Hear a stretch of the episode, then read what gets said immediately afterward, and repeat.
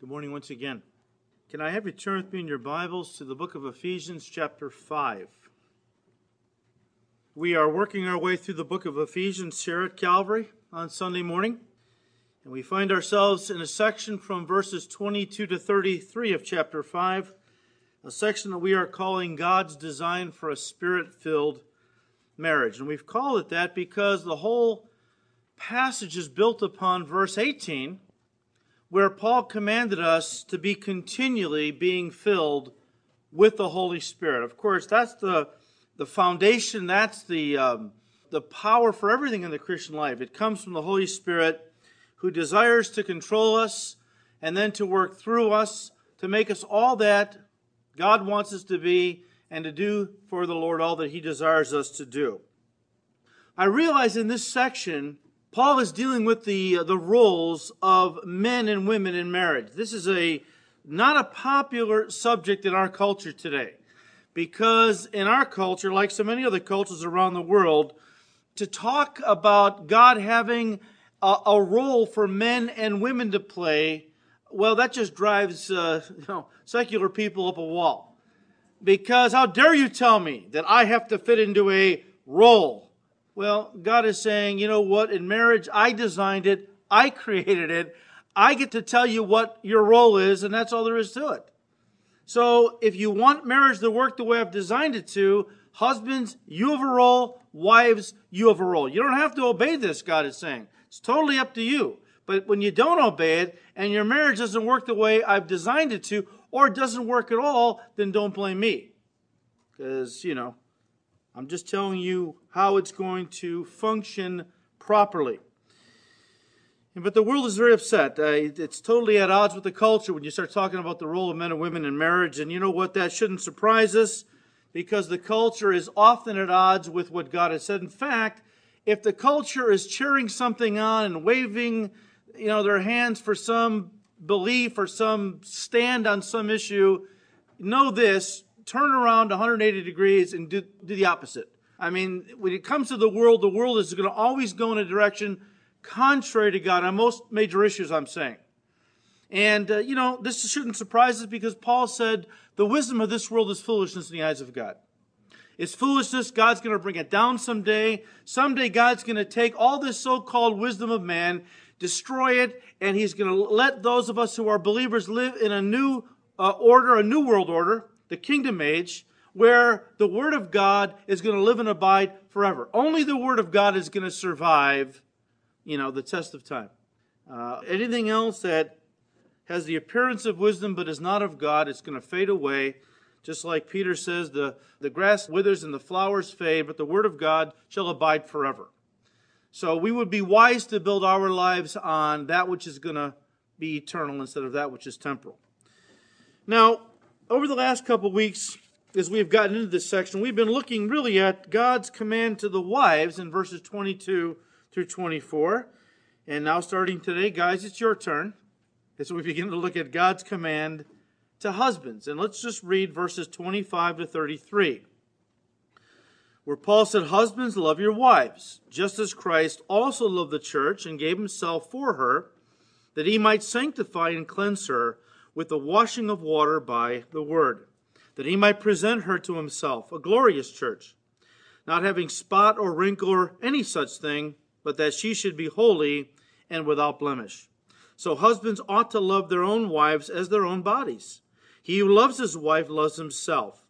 For no one ever hated his own flesh, but nourishes and cherishes it, just as the Lord does the church for we are members of his body and of his flesh and of his bones. For this reason, the man shall leave his father and mother and be joined to his wife, and the two shall become one flesh. This is a great mystery, but I speak concerning Christ and the church. Nevertheless, let each one of you in particular so love his own wife as himself, and let the wife see that she respects her husband. Now, just to kind of get a little bit of a running start at this whole section where God is commanding husbands in what their role is in marriage, if we were to take all the New Testament passages that really speak to the responsibilities of men in marriage, there's three. There is the passage here in Ephesians 5, there is the parallel passage in Colossians 3, and then there is the passage in 1 Peter chapter 3. And if we were to take all of these passages and put them together, look at them carefully, we would see that three main responsibilities emerge. Three things that a husband must be to his wife. And this is just a way of introduction, by the way. First of all, he must be a leader. In Ephesians 5:23, Paul said, "For the husband is the head of the wife, as also Christ is the head of the church." We've already seen how that God has ordained that in marriage, a husband is to be the leader. In fact, he is to be the leader of his entire family, his home. All right?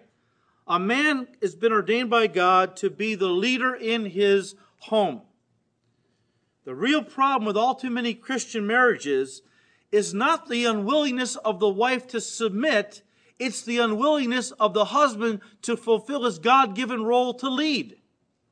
I have noticed over the years that there's a lot of Christian wives who will, would love to submit to a man who wants to take the lead as a spiritual leader in the home. There's a lot of Christian wives who do not want to be the leaders of their family, but they feel that their husbands have delegated that responsibility to them, and they're not very comfortable with it because they know what the scriptures say. And so it's really important that we as husbands understand that we have been called by God to be leaders in our home. But know this, it's not the kind of leadership the world lifts up. The world's idea of leadership is vastly different from God's idea. In fact, in the world, you have psychologists who brand uh, certain people SNLs. That's an acronym for Strong Natural Leader. And these people are aggressive, they are confident, they are self assertive. In the eyes of the world, that's what leadership is all about. In the eyes of God, it's exactly opposite. Three things emerge when you talk about God's idea of leadership in the church and in the home. First of all, a man is to be humble humble. He's not to be arrogant, proud. He's not to be the kind of person that, you know, is always just ordering everybody around, looking down on everybody. He's the king. I'm in charge. He's to be humble. He's to be humble. Peter said to us leaders, but in the church, but it would apply to husbands too as leaders in their home. He said, don't lord it over the flock of God, but go out there and be an example. Get out there and, and be humble in the way that you lead your churches or your families. So, humility. Secondly, when God thinks of leadership, he thinks of servanthood. You remember how that in Matthew 20, the disciples, you know, were, were trying to fight for positions of authority in the kingdom. I want to sit in your right hand. Well, I want to sit on your right hand. Well, I'm going to sit in your left hand. And so Jesus uses the opportunity to teach about greatness in the kingdom of God. He said, look, he said pagans or Gentiles, unbelievers, their idea of, a, of greatness is how many people they can have authority over, how many they lord it over. But Jesus said, in the eyes of God, true leadership and greatness manifests itself in how much of a servant you are to those that you're leading. Jesus said, Even as I have not come to be served, but to serve and to give my life a ransom for many. So true leadership is first of all humble. Secondly, it manifests itself in being a servant. Thirdly, it always involves the character of Christ. If you study this subject in the New Testament, you will see oftentimes God will speak of leadership in, in terms of character issues. In fact, uh, the Bible says if you are not a person of character, you have no business being in leadership. Paul said, Follow me. I'm an apostle. Follow me as I follow Christ. In other words, anyone who doesn't lead by being an example of Christ doesn't deserve to be a leader. Character is very important. So, a man in his home, with regard to his wife, first of all, has to be a leader. He's got to be a godly man, a humble man, uh, who's a servant, and is manifesting the character of Christ. He's first of all to be a leader. Secondly, he's to be a learner. A learner. 1 Peter 3 7 says, Husbands, dwell with your wives with understanding. What Peter is telling us is that we are to be students of our wives. We are to understand them. We are to, to learn of them and, and, and what really makes them tick, you know, so that we can better serve them physically and spiritually and emotionally. I don't know about you, but I happen to like the difference between men and women. All right? In our culture today, there is no difference. It's a completely egalitarian concept. Everyone is exactly equal. Well, in some things we should be equal. We all should have the same rights as citizens of the United States and so on. But in the eyes of God, God has made us different. We're not physically the same. We're not wired emotionally the same. And I happen to like that, by the way. I mean, our culture wants to turn women into men and men into women. It wants to homogenize and androgenize everybody into one blandless vanilla. And, and you know what? It's, it's just, you know, it's sad. I mean, today you got the guys getting in touch with their female side, whatever that means. And you got the girls, you know, like these wild Amazon creatures who are, look like guys and dress like guys and act like guys and are as crude as guys. I don't know about you, but that, that's, that's gross to me. We are to be those who are studying our wives. They are different than us. They're wired differently. They're a different emotional makeup. Peter's saying, look, your wife, guys, should be your primary ministry. Study her, learn about her, so you can better serve her. So we're to be leaders, learners, thirdly, lovers. Ephesians 5.25 says, husbands, love your wives. Guys, it's a command in the Greek. It's not a suggestion, it is a command. And I want you to notice something. There is no such direct command in the New Testament to wives to love their husbands. You realize that? Nowhere in the New Testament are wives ever commanded to love their husbands. Now, of course, they do, but why did the Holy Spirit purposely command the husbands to love their wives, but not the wives to love their husbands? The only thing I can think of is that in here in this section in Ephesians 5, Paul is likening husbands to Christ, right? And what did John say about Jesus' love for us? We love him because he first what? Loved us. Guys, let me say this to you. Your wife will reflect how you treat them. If you are really loving a woman the way God wants you to, if you're cherishing her, appreciating her, if you're building her up, if you really are taking the time to really pour love into her, guess what? She's going to love you. She's going to love you. She's going to reflect that back to you. You know, the idea that, well, some guys say, well, my wife is just such a mean person.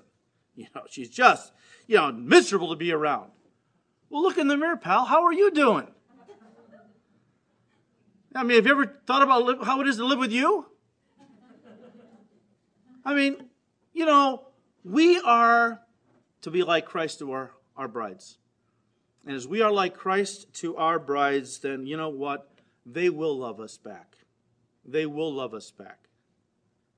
Now, let me just say this.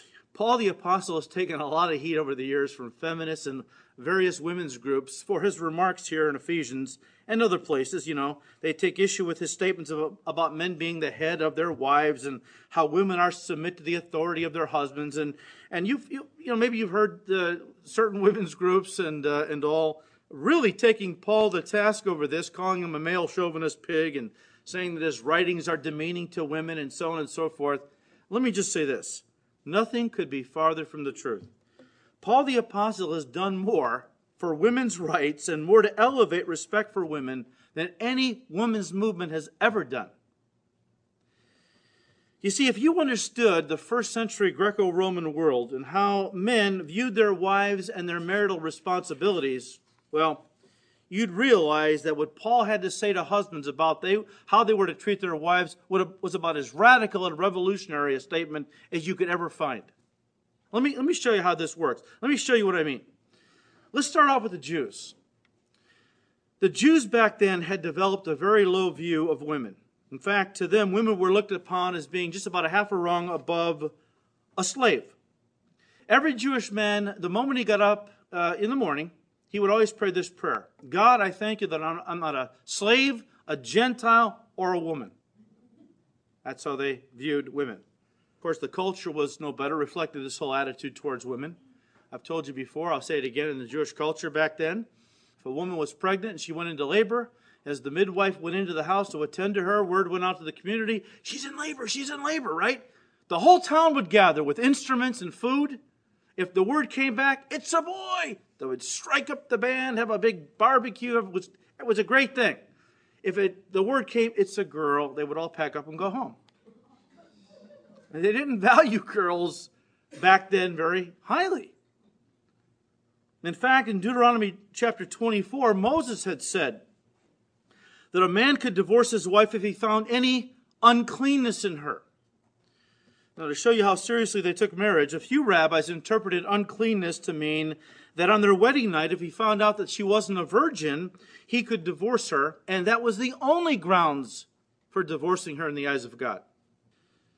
But by far the most popular interpretation of uncleanness was propagated by the liberal rabbis who taught that this could mean almost anything that displeased her husband. For example, if she let her hair down in public, or was seen talking to another man, he could divorce her for that.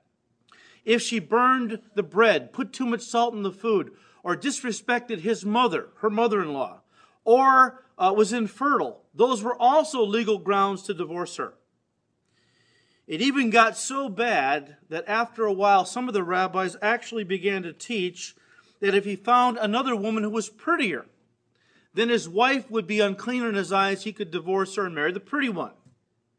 And so by the time Paul wrote this to the Jew, uh, excuse me, by the time Paul wrote this in Ephesians 5, the Jews were divorcing their wives for any petty reason, making a mockery out of marriage, and leaving these women with no resources and no recourse, basically, to challenge this abuse and injustice. Well, the Greeks were even worse to their wives. Do you realize in the Greek culture back then there wasn't even a legal procedure for divorce because women were considered slaves? They were considered basically live-in maids and nannies. The Greek men looked at wives back then as those who first of all cleaned the house, cooked the meals, and bore their legitimate children. We know this because Demosthenes and others, Demosthenes was an Athenian orator and statesman that lived back at that time. He pretty much summed up the mentality of the male Greek culture by saying, and I'm quoting him now, we have courtesans or prostitutes for the sake of sexual pleasure. We have concubines for the sake of daily cohabitation. And we have wives for the purpose of having children legitimately and for being faithful guardians over our household affairs. End quote. Maybe some of you are too young to remember that famous cigarette ad that was on TV years ago. You've come a long way, baby. Well, you've come a long way, ladies, but it's not because of any feminist movement. It's because of Christianity and how that Paul and others elevated, Jesus Christ primarily elevated women to their rightful place of respect and, and honor and all. Also, because Greek men found their sexual pleasure outside of marriage Back then, prostitution was rampant in the first century, along with homosexuality and pedophilia. But without a doubt, the prize for the lowest view of women in marriage went to the Romans. In Roman culture, divorce and remarriage were so common that Jerome, an ancient writer, tells of one uh, Roman woman who married her 23rd husband and he was on his 21st wife. Marriage in the Roman world was nothing more than legalized wife swapping. It was so easy. You could get your divorce at 10 o'clock in the morning, uh, marry somebody else at 11, have an affair afternoon, divorce that gal, and remarry your first wife in the evening. You wonder why they even went through the pretense of going through marriage at all. And so it was against this cultural backdrop that Paul dropped this bomb on the ancient world when he said, Husbands, talking to Christian men now, you love your wives as Christ loved the church. When you understand the cultural backdrop, do you see what a radical revolutionary concept that really was?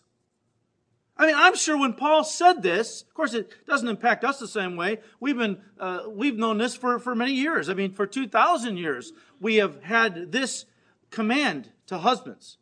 For over 230 years, this country, a country that was built on Christian principles and the Bible, we have understood this. So it doesn't impact us the same way it would have if they heard it for the first time in their cultural setting. I'm sure these guys almost dropped over backwards. You gotta be kidding me, Paul.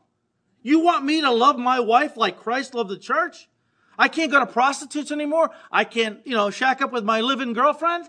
I got to stay with my wife and be faithful to her and love and cherish her. That's right. I mean, this was, this was incredible. I mean, it elevated women in marriage to a level not seen before in the ancient world and set forth a new cultural standard of living. A standard of living, folks, that we as 21st century Christians must maintain. You have to understand something. Our culture, even though we are a Christian nation, we were a Christian nation, our nation has become as dark and as messed up as the ancient pagan world that Paul lived in. And yet, those Christians, through the power of the Holy Spirit, stood up and lived their lives and proclaimed the truth the way God wanted them to, even though the culture hated them for it, persecuted them, killed many of them. Yet they purpose to be lights in the midst of a crooked and perverse generation, even as we must be today. These are not popular things. And they've even infiltrated into the church. We have worldly mindset dominating so many churches today. Everything is politically correct, culturally relevant. We have to, it's all about, you know, not making any way, being tolerant, you know, and, and being like the world to reach the world. You're never going to reach the world by being like the world.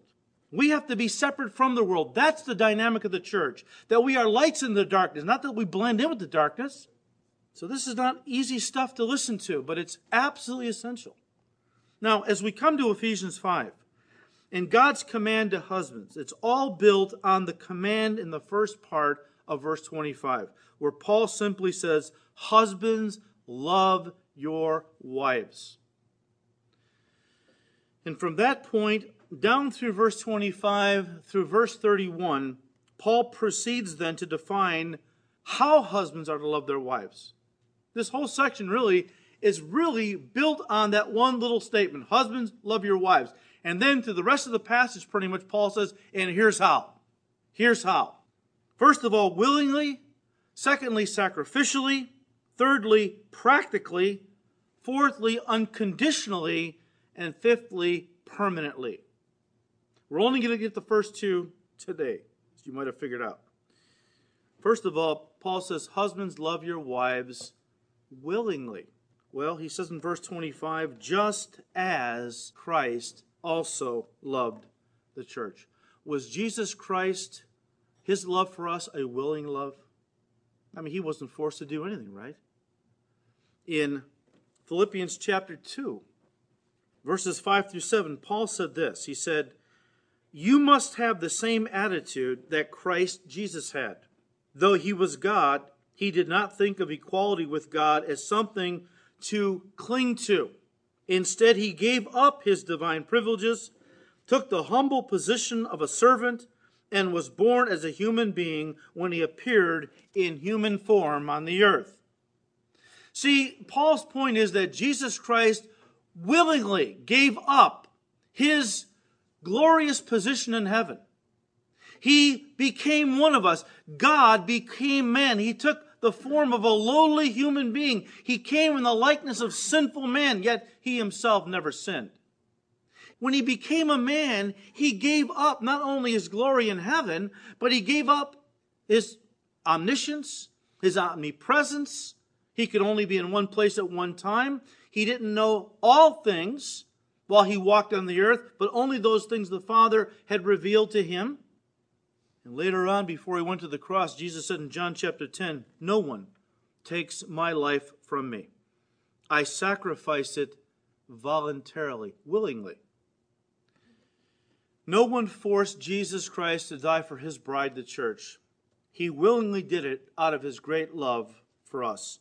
Men, your wives shouldn't have to bribe you or beg you to show them love. They shouldn't have to constantly ask you, Do you love me? Look, you know what? In your car, you have a gas gauge. That gas gauge is linked to your gas tank. And that gauge tells you how full or how empty that tank is. And of course, when it gets to a certain point, gets really low, light comes on maybe, Maybe you got a car when it gets really, really low. Things begin to buzz and, you know, voice maybe, idiot, get some gas. We're almost out here, you know, that kind of thing. That gas gauge tells you how much gas is in that tank, even though you can't see the tank or what's really in it, the gauge indicates what's going on in there, right? Your wife has an emotional gas tank, you might say. And you know it's getting low when she has to say things like, honey, do you love me? Do you love me? See, a man that is not filling his wife's emotional gas tank up is a man that is making her feel very insecure. Maybe making her feel like he doesn't really love her willingly. He loves her because he has no choice. He's married to her. How does that make you feel, ladies? Don't you feel special? When you feel like your husband is obligated to you instead of does it out of a joyful willingness? Guys, our wives should not have to beg us to tell them we love them. We should look for ways to show that. We should initiate ways to express our love for them, even as Jesus took the initiative and expressed his love for us, yes, by dying for us long before we ever responded to him, right? We love him because he first loved us. How did he show us that love? He went to the cross. And guys, your wives are going to reflect how you treat them. You love them the way God is telling you to love them right here, and they're going to blossom. They're going to shine. They're going to love you. Your marriage is going to be something beautiful. You know, over the years in ministry, I've noticed that there's a lot of guys that will that love to use Ephesians 5:22 as a club to beat their wives with. Wives, submit. See, that's what the Bible says. Submit. It's always submit, submit. When I see a guy that's always walking around barking at his wife, You're to submit, I realize that we, we're looking at a man who's very immature and selfish. Because any husband, Christian husband, who knows anything about what Paul said here in Romans, uh, Ephesians 5, Romans is good too, but Ephesians 5 understands that the husbands have the greater responsibility to love their wives as Christ loved the church. I mean, she's to submit. We're to die is the idea behind this kind of love. It has been well said that no wife would mind being submissive to a husband who loves her as much as Christ loves the church. Someone wrote of a man who feared he was displeasing God by loving his wife too much. He expressed this to another Christian who said to him, Well, do you love her more than Christ loves the church? He said, Well, no. He said, Well, until you love her more, than Christ loves the church. You don't love her too much. And what did the Bible say about Jesus? He loves us to the uttermost, all the way. I don't think you can love your wives too much. Can Jesus love us too much? I don't think so. He is love. And I think the more you love your wives, the more she is going to reflect that. She's going to blossom. And she is going to become, not because of your nagging or haranguing or beating her with Ephesians 5:22, she's going to become such a beautiful reflection of Jesus. When you act like Jesus, then she reflects Jesus. If she's not reflecting Jesus, if she's reflecting something that's not real pleasant, look at yourself in the mirror because she's reflecting someone. If you are really treating her like Christ, she's reflecting that. And it's going to be beautiful. So we're to first of all love them willingly. Secondly, we are to love them sacrificially. In verse 25, again, Paul says, Husbands, love your wives just as Christ also loved the church. Look, and gave himself for her. The word here is agape. And agape is a word that's used of God's love. By the way, the word agape has nothing to do with feelings per se, although that when agape love is present, feelings will come. But agape love is a word that means love that's a commitment. It's not a feeling, it's a commitment, a sacrificial commitment. Same word used in John 3:16, which everyone knows here, for God so loved the world that he gave his only begotten son that whoever believes in him, Jesus, would not have to perish in hell, but would have everlasting life. See, God's love is not about feelings. God, thank God, he didn't just sit up in heaven and have a lot of feelings for us feelings of sorrow. Oh, man, look, wow, I really feel bad at what's happened down there. You know, they disobeyed me and now they've fallen and they're destined for hell. And boy, it really bothers me and I really feel bad for it, but what are you going to do? You know, you know. No, he looked down and saw the predicament we had put ourselves in, and he loved us so much he acted. He acted. He did something to help us. You know, the world thinks of love in terms of feelings, right? And that's why the world is the world doesn't have a clue. The world lets Hollywood define love. Hollywood defines love as a feeling, the feeling that you make me feel because I like being with you. If the day ever comes when you stop making me feel good about myself, I'll just find somebody else who does. That's the world's love. Very self centered. God's love is completely others centered, it's completely unselfish. And God's love is all about not loving with a feeling, but really loving with actions. The world would probably say something like, look, when they hear Paul say, you know, husbands love your wives, the world would say, you know what? You can't command a feeling. And that's true, but nobody's, God's not asking us. He's not commanding us to feel anything. He's commanding us to action. Just like He moved out of His love to action. He saw our predicament. He knew that there was no way we could ever go to heaven unless our sins were atoned for. Jesus came down out of his great love. I don't think he felt like dying for us. He loved us so much he was willing to do it, though. But feelings were not an issue here. God saw that we had a need, and his love caused him to act upon that need, and it was a sacrificial action. And you know what? That's exactly the kind of love that God wants us husbands to show for our wives, to love them sacrificially. And you know what? When you love them sacrificially, even when you don't feel like it, feelings will often come. They will often come. There are some husbands, I'm sure nobody in this room, but there are some husbands out there somewhere um, who will not lift a finger to help their wives in the home or with the kids. You know, um, when they come home from work, they're done for the night. All they want to do is sit in their favorite chair and watch TV or read the paper. You know, as they're reading the paper, she could be going crazy in the kitchen with nine different pans, uh, cooking like crazy, you know, and all of a sudden the baby's crying. He's sitting there reading the paper, baby's crying. He's reading, honey, the baby's crying. See, a lot of guys, it's like, you know what? I've done my thing. This, this home here, this is your thing. See, I always can tell a bad marriage when it's a business arrangement. See, where I have my 50%, I do, you've got your 50%, and you can always tell a bad marriage because you hear things like, that's not my job. That's not my job. That's your job. We have jobs now? What about serving each other sacrificially? See? I mean, there's a lot of times, guys, you come home, you're tired, you've had a rough day, a long day, you know, but your wife, she's raring to go. Uh, if, if she's home all day with the kids, I mean, she's been living in kitty land all day. Communication has been pretty much limited to mom, I want a cookie. Mom, a cookie. Mom, can I have a cookie? Mom, please, can I have a cookie? I mean, you know, after a while, I mean, she's had it with the cookie talk, you know. You come home, you're tired. You're out there conquering the world. You're out there, you know, organizing people. You're, you're out there doing your thing. You know, you come home, you're done. But she's raring to go now. And she wants to talk about her day. Or she wants you to take her shopping because she wants to be with you. Now, let me just say this in all honesty. There are times after I've had a long and busy day of ministry, I would rather be dragged through a field of broken glass in my skivvies than to go shopping with my wife. But I love my wife.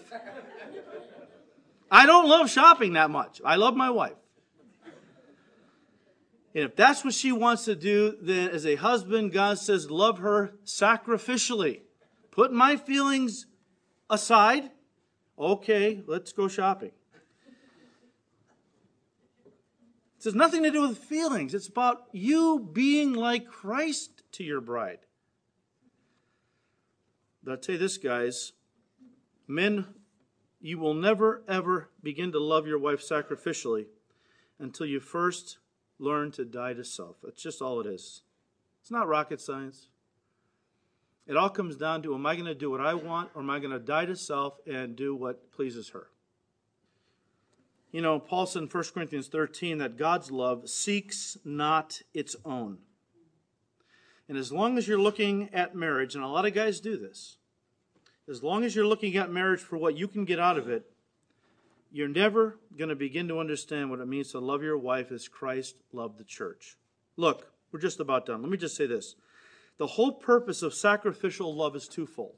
It's twofold sanctification and presentation. Sanctification and presentation. Both of them come out of the next two verses. We'll end with these. Love your wives as Christ loved the church, Paul said, verse 26, that he might sanctify and cleanse her with the washing of water by the word, that he might present her to himself a glorious church, not having spot or wrinkle or any such thing, but that she should be holy and without blemish. Of course, you know the word sanctify means to be set apart. We were set apart by the Lord when we got saved. That's when he took us from the world and set us over here in his church. We are now the body of Christ. We have been separated from the world. The, the Greek word hagios is also the word we get a word holy from. Again, holiness means separation from the world. It doesn't mean guys wear their hair a certain length, girls wear their skirts a certain length, nobody smiles, nobody goes to the movies, nobody does this or that. Some of those things are good not to do. I'm just saying it's not really uh, a word that deals with do's and don'ts. It's really a word that talks about position. Either I'm positioning myself in the world to draw from the world and be like the world, or I'm positioning myself myself in Christ, where I'm wanting to be led by the Spirit, filled with the Spirit, and so on. So the word sanctify means to be set apart. And you know, that's what Christ has done for us as his church, as his bride.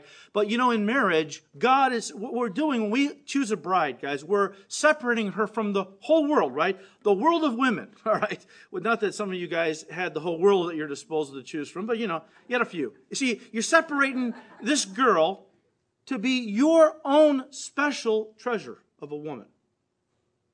That's what marriage is basically. You are choosing somebody from out there to be sanctified to you. I mean, set apart to you. It's a very holy, precious thing, right?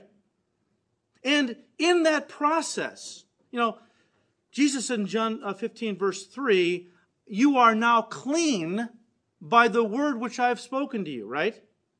The Word of God cleanses us. Paul said here that he might, in verse 26, sanctify and cleanse her, his church, with the washing of water by the Word. Jesus said, You are already clean by the Word which I have spoken to you. In John 17, Jesus said in his high priestly prayer, Father, sanctify them by your truth. Your word is truth. We, as husbands, are to be men of the word. We are to be those spiritual leaders that use the Word of God not as a club to beat our wives with, but as something to build them up with, encourage them with, sanctify them through. Warren Wiersbe said, and I quote, The husband is not to use his wife for his own pleasure, but rather is to show the kind of love that is mutually rewarding and sanctifying. The marriage experience is one of constant growth when Christ is the Lord of the home. Love always enlarges and enriches, while selfishness does just the opposite. End quote. And a lot of women are being diminished. They're being, uh, they're shriveling because their husbands are not really loving them. They're just using them and they're using them up, is the idea. And so, whenever you are really loving and cherishing your wife, you are building her up and she is growing, blossoming. If you withhold from her the love and the, the affirmation and so on, then she's shriveling. Now, this is important because, as Paul goes on to say, someday, as we are going to be presented to Christ as his bride, you guys are going to have to present your wives to, to the Lord someday to him. Your bride you're going to have to present to him someday. Paul says in verse 27 that he, Jesus, might present her to himself a glorious church, not having spot or wrinkle or any such thing, no defilement at all, but that she should be holy and without blemish. And the idea here, guys, is that someday we are going to have to stand before the Lord. In other words, we are going to be raptured someday. We're going to stand before the Lord, and we're going to be presented by the Holy Spirit to Him. But if we're not all that He wants us to be, it's not the Holy Spirit's fault. It's our fault for not submitting to the work of the Spirit in our lives. That's why it's very important that we allow the Spirit of God to control us so that He can conform us into the image of Christ. But do you realize that someday, as husbands, we're going to have to present our wives to the Lord too? See, it's our job to build them up. It's our job to do whatever we can so that they blossom. My goal as a husband is not to abuse my wife, certainly, but it's not to just use her up or her whole thing is me. Her whole ministry is me, you know, taking care of me and my needs and cooking my meals and cleaning my house and watching my kids and uh, that just just using her up a lot of women are just being used up by their husbands, spent. They're getting nothing back. Their, their, their emotional gas tanks are completely empty. They're shriveled. They're, they're not able to fulfill anything. What I want for my wife is I want her to be all that Jesus wants her to be. I want her to blossom as a Christian. I want her, yes, certainly as a woman, there are times in, in your life where kids are small, that's your ministry. Kids get bigger and they leave home, now your ministry is open to other things that God may do. If I'm a husband and selfish and I don't want you, my wife, to go out and minister because it takes time away from me, I'm not letting her really blossom and be all that Jesus wants her to be. He's gifted my wife with many wonderful gifts. And you know what? I could either stand in the way of her using those gifts or I can encourage her. So what I've got, I've got to wash my own clothes and cook my own me- meals a few times a year while she's out at a retreat or she's ministering at a conference. Who cares? I want her to do what God's called her to do. So that on the day when I stand before the Lord and he says, well, show me the wife that I gave to you. How did, how did you treat her? What's she looking like after all these years of living with you? Well, she's that emaciated, shriveled up little thing over here. Let me drag her over here once. Here she is, Lord. Or I can bring her forth this beautiful, radiant creature who has just blossomed for the Lord. And the Lord is going to look at me and says, You know what? Well done, good and faithful servant. I gave you a wife, and you loved her, cherished her, encouraged her, you built into her, and look at how she's blossomed. Wives, you will stand before God for not submitting to your husbands, unless, of course, they tell you to do something God has forbidden, or they tell you not to do something God has told you to do, then you must obey man, uh, God rather than man. But you know what? Husbands, you're going to stand before God in part for how kind of a leader you were to your family, and especially to your wife. You're going to have to present her someday to the Lord. How do you want to do that? You want to do it with joy? Or do you want to do it with sorrow because you were so selfish? You smothered this and strangled the life out of this poor girl. So may God help us to understand that the responsibilities of husbands towards our wives far outweighs Ephesians 5:22 and the wife's responsibility to submit to us. And in fact, if we're loving our wives the way God wants us to, they're going to have no trouble loving us and submitting to us and, and respecting us. It's really because they're reflecting to a large degree what I am to them, or as a husband, what I am to my wife. So may God help us. It's a lot to digest, man, and I better see you here next week. Don't I better not hear, man, he really worked me over. I'm not going. I bet, Mike, take names. I want to see, make sure everyone here today comes back next week, all right? Father, Lord, it's not easy to hear some of these things because we are selfish by nature. And I know as a man, I can be very selfish. I can be very into me and look at my wife sometimes as her role is just simply to make me happy instead of my role loving her like Christ loves the church. Father, as husbands, we ask for forgiveness first of all for not allowing our, li- our wives to blossom and to become all that you desire them to be because of our constant nurturing and we've withheld that from them. We've withheld encouragement and love. And forgive us, Lord, for making it so much about us. Teach us how to love our wives sacrificially, Lord. So that even when I don't feel like doing certain things, if she wants to do them, it's my joy to die to self and to do what she wants because you know what? She's precious to me. And I count it a joy when I can fill up her emotional gas tank, when I can encourage her to be the woman that you've designed her and called her to be. Because, Lord, when I stand before you on that day and I present her back to you, I want you to be able to say to me, Well done. Boy, that woman has blossomed under your care. Thank you, Lord. Father, we ask all this in Jesus' name. Amen.